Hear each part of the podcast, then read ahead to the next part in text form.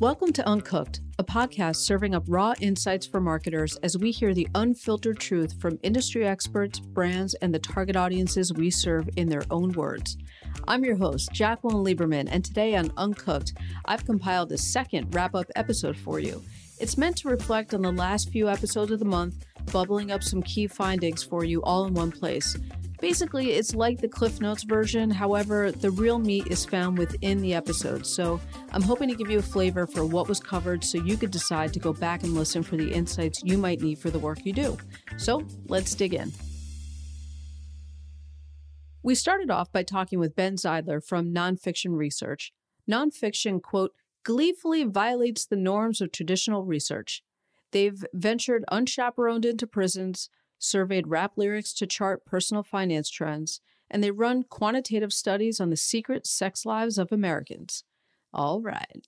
I would love to understand what was kind of the white space that you guys were trying to fill that to your point that you were just making before is that there's other bends to research but there's these little nuances that I don't think a lot of people know about. So, can you talk a little bit about that? Yeah, the white space, that's a great question. The white space is really what you described, which is being handed reports that don't help you make decisions around your consumer, right? They don't really help you. They might help you understand the broader market or market size or whatever it is, but they don't help you understand like the lifeblood of the consumer and what's really going on inside their their minds. Is part of that problem, and I'll call it a problem, but yeah. is is part of that problem that the syndicated research you know they're not sharing your hypothesis or your questions right so they had their own sense of what they wanted to go and find out so you're trying to but you have your own set of questions that you're trying to get answered yeah. is it that there's a you know kind of a disconnect there or are you saying that they are using methods that are inferior to kind of uh, the methodologies that you're looking at yeah, I guess I would say that they're kind of trying to boil the ocean and make sense of a big category all at once. And that's because they have, you know, what do they have? 100 people reading each piece. Like they have to serve all of those different audiences, right? And so when I look at a lot of syndicated research, it's almost like there is no hypothesis, right? There is none. It just they're just trying to understand as many of these little components as they could. What's the market size? Who are the major brands? How much is each uh, is each responsible for? Uh, what are the core reasons why people buy? To Ben's point, nonfiction approaches research differently not only in the methods they use, but in the questions they ask. In their report, The Secret Financial Lives of Americans, which you can download for free on their site, nonfiction.co, Nonfiction uncovered that a staggering number of Americans are leading double lives when it comes to money. To their friends and neighbors, they look even normal, prosperous, but behind closed doors, Americans are badly in need of help with money and the big emotions money evokes for people, like shame and desperation. 41% of Americans earning over $200,000 have admitted to crying about not having enough money. That just doesn't make any sense. So, why was everyone crying about money? To understand what banking can do better, of course, they interviewed consumers and they interviewed bank CEOs because if you're going to do a secret financial lives report, you should start there. But nonfiction also calls upon what they consider quote unquote adjacent experts as part of their process. They found and befriended and interviewed two convicted bank robbers to ask how the banking industry can be improved to help more people. Well, you'll have to listen to episode 8 to find out how exactly they pulled that one off.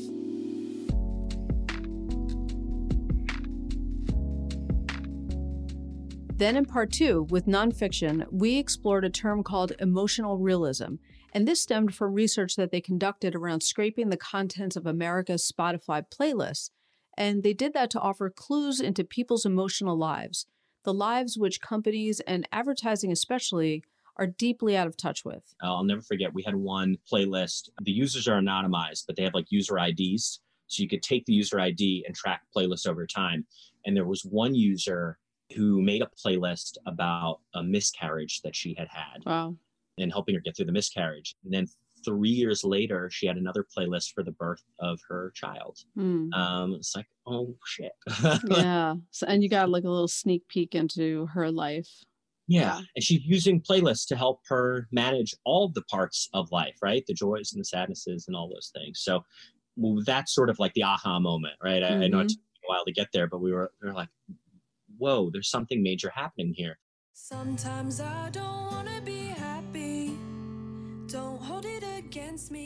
Our big hypothesis that when you look at most marketing and advertising, there's a certain amount of like happy washing that goes on. Like you look at most financial service or insurance company commercials, everybody's happy, the Thanksgiving dinner table is set, everyone's come home, it's all good, and we're ready to rock. But I don't know, humans are more complex than that, right? And so I think our push in this report is we talked about like emotional realism, and it doesn't mean that it needs to be sad, but it does mean that there's probably a whole host of emotions that most brands don't touch for whatever reason.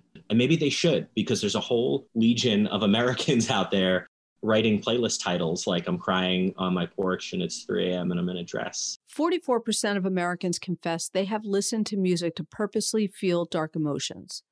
31% confess that they have listened to music just to feel something, anything at all. Nonfiction goes on to probe even further to ask if in private Americans are craving deep, dark emotions. Is it weird that in public life we mostly pretend that these emotions don't exist? Such a good question. Episode 9 has the answer to that little gem.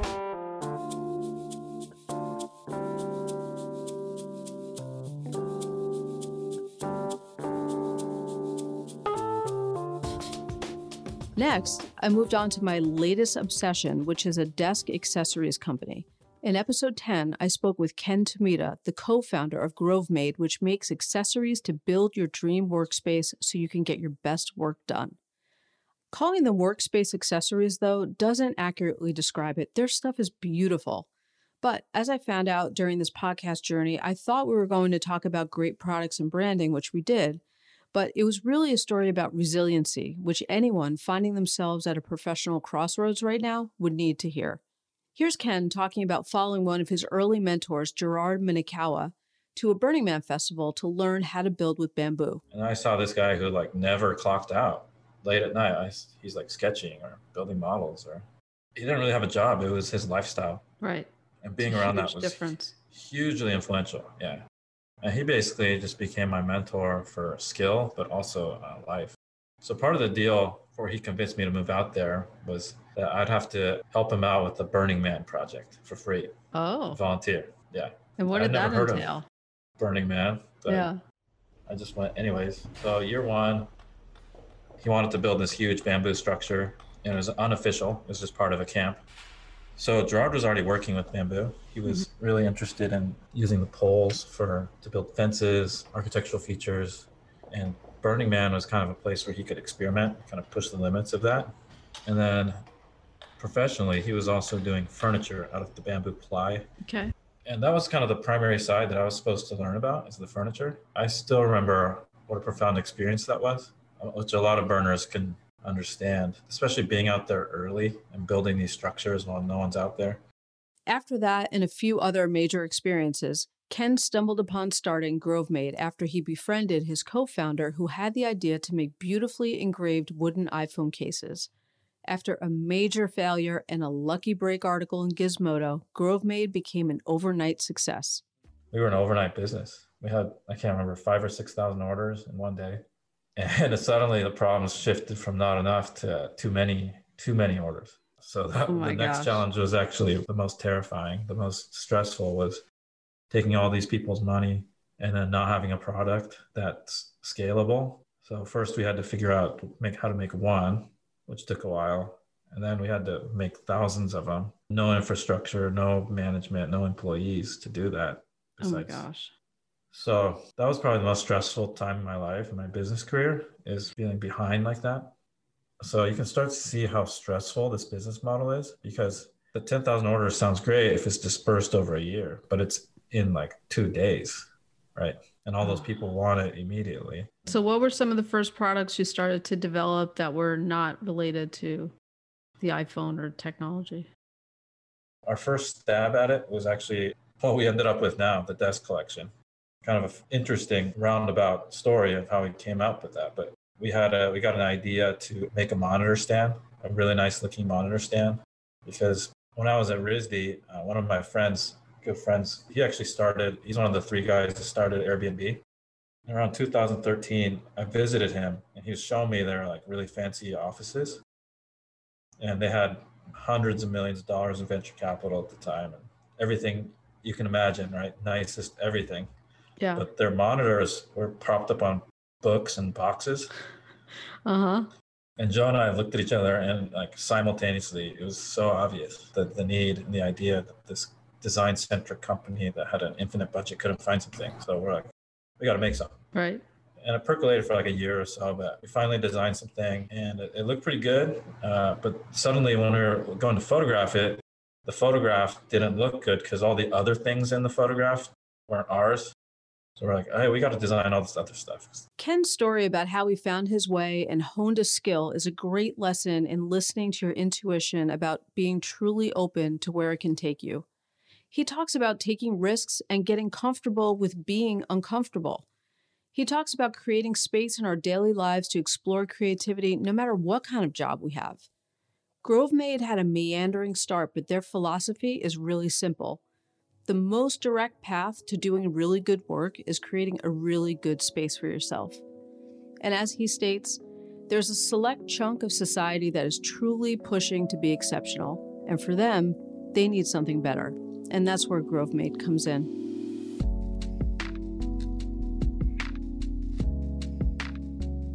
And finally, this wrap up touches on my interview with Howard Paul, CEO of Benedetto Jazz Guitars.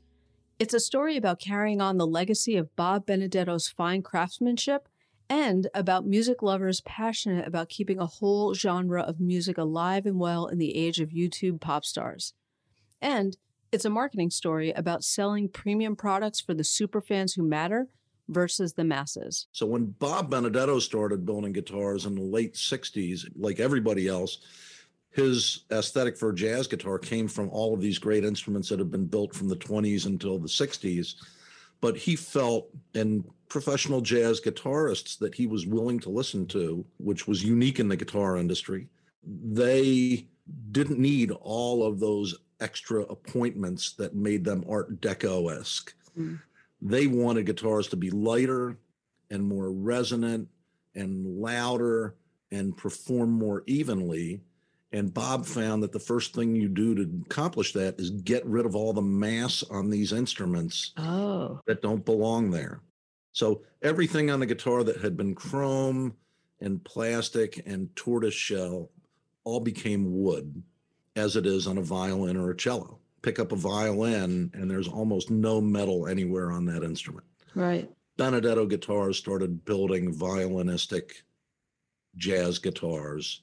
And what guitarists found was that while they didn't look as traditional, there was a sense of tradition harkening back to the violin family of instruments. And in fact, they were lighter and more resonant and more evenly balanced than all the guitars that had been built up to that point. Howard went on to say that Bob Benedetto was making 12 to 15 instruments a year back in the day, working a 15 hour day in a lead time that could have taken a few years. Today, there's about an eight month lead time for a Benedetto, making about 120 to 150 guitars a year. That's the maximum amount of guitars that can be built without jeopardizing quality and doing harm to the brand. Howard admits this is not a scalable business, but you know what? He's okay with that.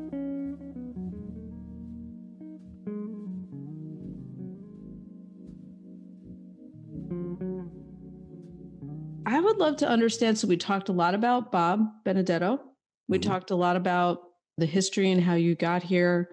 I really want to know what is Howard's stamp going to be on the Benedetto legacy? That's a great question. My, it's not a vision, it's just an understanding I have that just like Gibson has been around since 1902 and Martin has been around since the late 1800s, Benedetto should be around 100 years from now. And it should have the same reputation that it has today it should have the same kind of focus and consistency of quality that it has today. And while there are probably ways to grow the company and do spin offs of the company none of those things, in my opinion, will help maintain the integrity of the brand. Benedetto was able to accomplish what very few brands have been able to do successfully. They've been able to carry on the founder's methods and vision while attracting new audiences. It's such a delicate balance, but it can be done and it can be done well. I hope this Cliff Notes version gave you a flavor of what you may have missed in the past few weeks. I want to thank the amazing guests and brands featured on Uncooked so far. Your stories and perspectives have been profoundly enriching to me, and I'm sure to everyone listening as well. In the meantime, listeners, have a happy and especially very healthy holiday season. I cannot wait to bring you more starting back up in January. Thanks again for listening.